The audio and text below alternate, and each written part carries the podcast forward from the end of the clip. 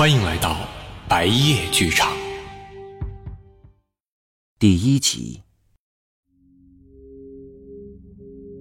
广阔的大地上，大雾朦胧，让人分不清季节和时间。迷雾的大雾中，隐约传来渐近的火车行进声，声音越来越近。一列通体黑亮的蒸汽机车，犹如巨兽一般冲出了你，威武雄壮。伴随着车轮与铁轨摩擦的声音，车头的驾驶室里。传来洪亮的歌声，唱的是《东方红》。狭小的驾驶室里热火朝天，司炉大张裸着上身，不停歇的一下下往炉膛里加煤。副司机刘群力将半个身子探在外面，瞭望着前方，好像大雾并不存在似的。驾驶台前，一个看上去四十来岁、穿着干净的人一动不动的盯着前方。沉稳熟练地掌控着这头巨兽，在这方寸之地，他就是唯一的主人。刘全力冲驾驶室里喊：“哎，王师傅，整个响！”王师傅就是郑司机，叫王响。他手拉汽笛，机车的车头喷着白气，响起了雄浑的嘶吼声。哐当声越发的响亮，驾驶台上摆着的收音机里传出的歌声。更加高亢。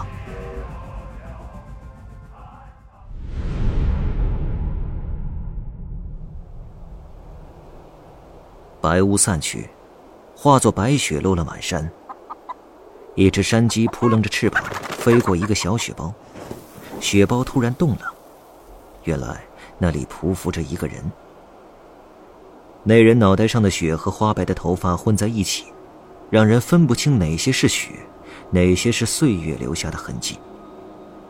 大雪片子依然不紧不慢地从阴沉的天空中飘落，将他装点成一个雪人。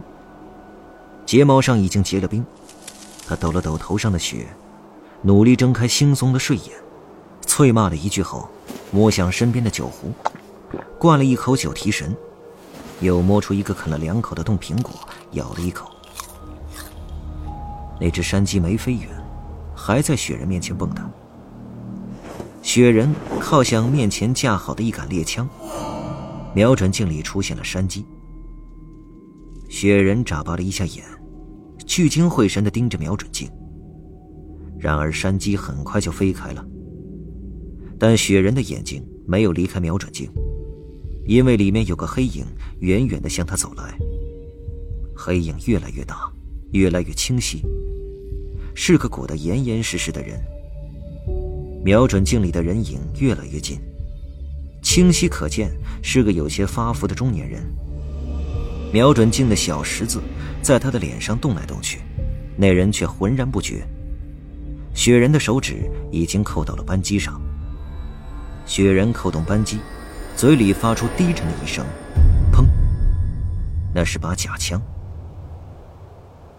中年人公彪听到了动静，晃了晃，转过身来，费劲的在大雪里迈动双腿向雪人这边走来，对着雪人喊：“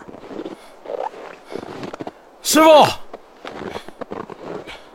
师傅，我找你半天了。”雪人以手指唇示意公彪别说话，接着将手往旁边摆了摆。公彪听话的跟着挪了两步，这才注意到他刚才站立的地方。附近有个支好的铁夹子。哎，师傅，你车撞人了。雪人好像没听见，再度示意对方噤声。片刻后，另一个方向传来了铁夹子咔嗒合上的声音，以及小动物吱吱的哀嚎声。雪人这才露出放松的神情。逮着了。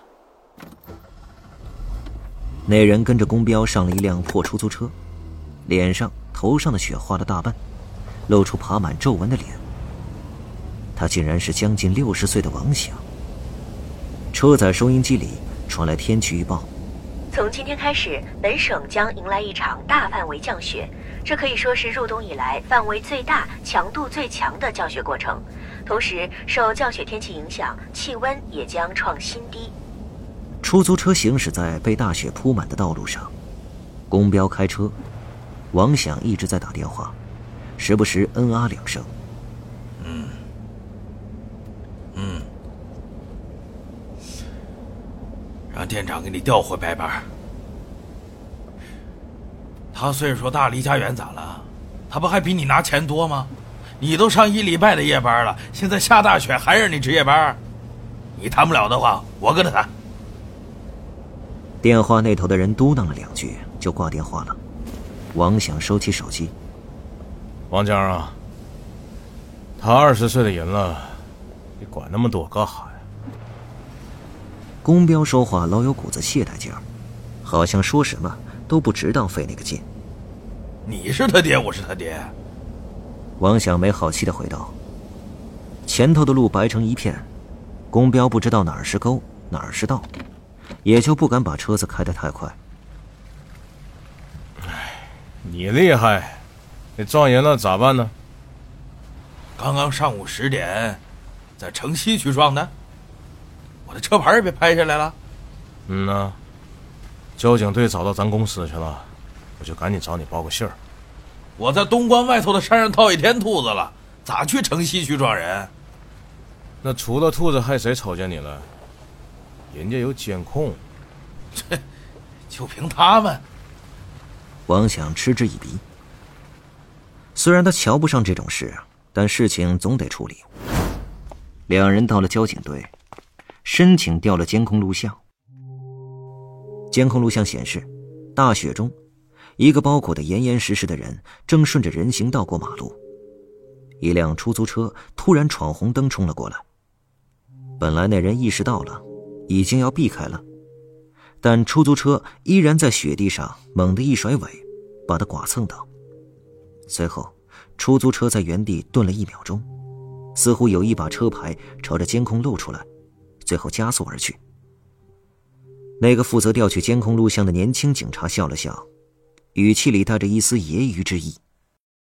手挺生啊，撵着撞。嗯，不是手生，这是故意的。你故意撞的？王想认真的盯着监控画面，小警察一脸震惊，似乎在说知法犯法，罪加一等。这不是我。小警察按下暂停键，把出租车的车牌放大。看着那模模糊糊的几个字母和数字，语气里带着质问之意。G W 三五七 F 是不是你车牌号？牌是我的，车不是。牌不在你车上？在。车呢？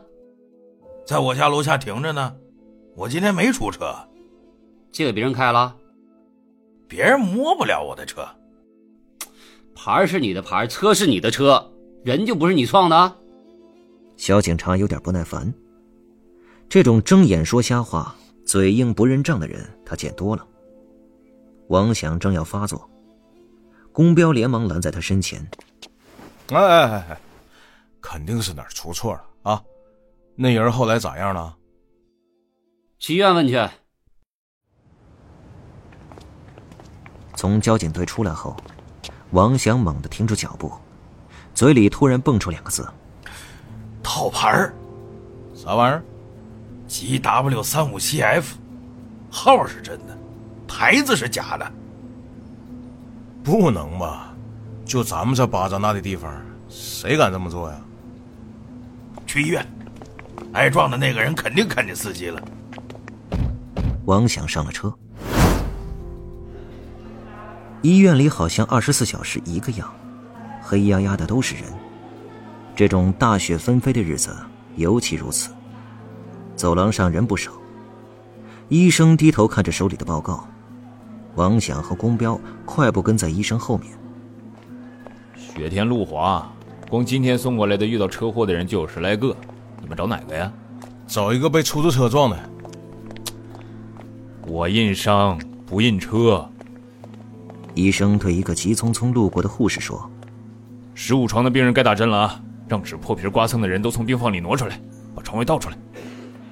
哎，就是上午十点，在那个城西区那个十字路口。